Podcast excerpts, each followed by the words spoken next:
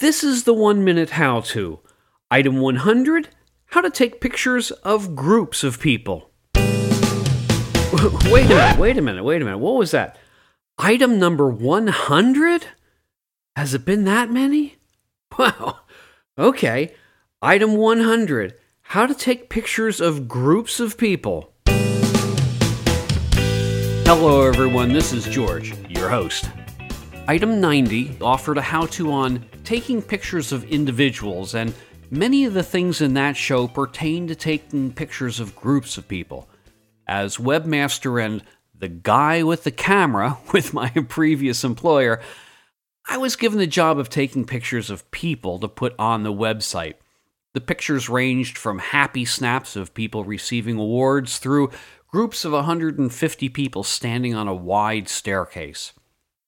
When taking a picture of that sort, you certainly don't want to goof. And oh, by the way, I will suggest that in that situation, you give people your email address and tell them to ask you for a copy by sending you an email.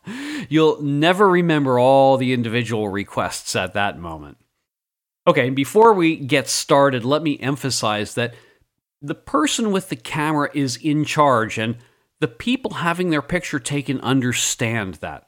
This means that you'll have no trouble giving orders. It's expected. Okay, let's get going.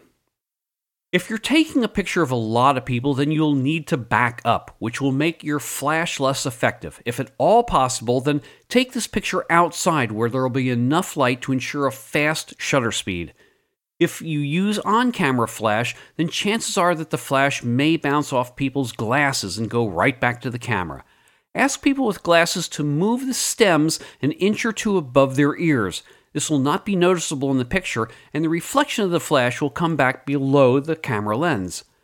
The more people in the picture, the more the chances that someone will be blinking. Tell everyone that you'll take the picture on the count of three and tell them to consciously blink at the count of two. This will ensure that their blink will not be in the picture. Since kids often want to goof for the picture, accommodate them. Tell the group that you will have to take two pictures. The first will be good and everyone will smile and behave, and the second one, everyone will make a funny face. This will give you a good picture and the kids will behave for it, plus, they can have a funny picture of their own. Now, these things have worked for, nicely for me in the past, and when combined with how to number 80, when I talked about taking pictures of individuals, it should give you a very quick short course on taking people pictures. Let me know if this works out for you. And you can do this at any time since I'm on the other side of email at one minute howto at gmail.com. Comments for any and all of these how to's can always be posted at the one minute how howto.com website in the show notes area. Before I finish things off, I'm wondering if you can do me a favor. You see, there are approximately 3 zillion podcast directories out there. Many of them are in places where only podcasters themselves go, and others are buried deep within the website. Well, an exception to this is digg.com, that's D I G G.com, where they've got a link to their podcast directory at the very top of their homepage.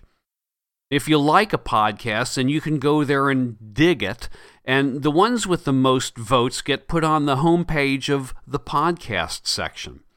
Now, I know I'll never be able to compete with the tech podcasts. After all, digg.com is basically a tech website. But getting onto the first page of the education section is a big deal. This gives visibility, and more people end up listening to these great how to's.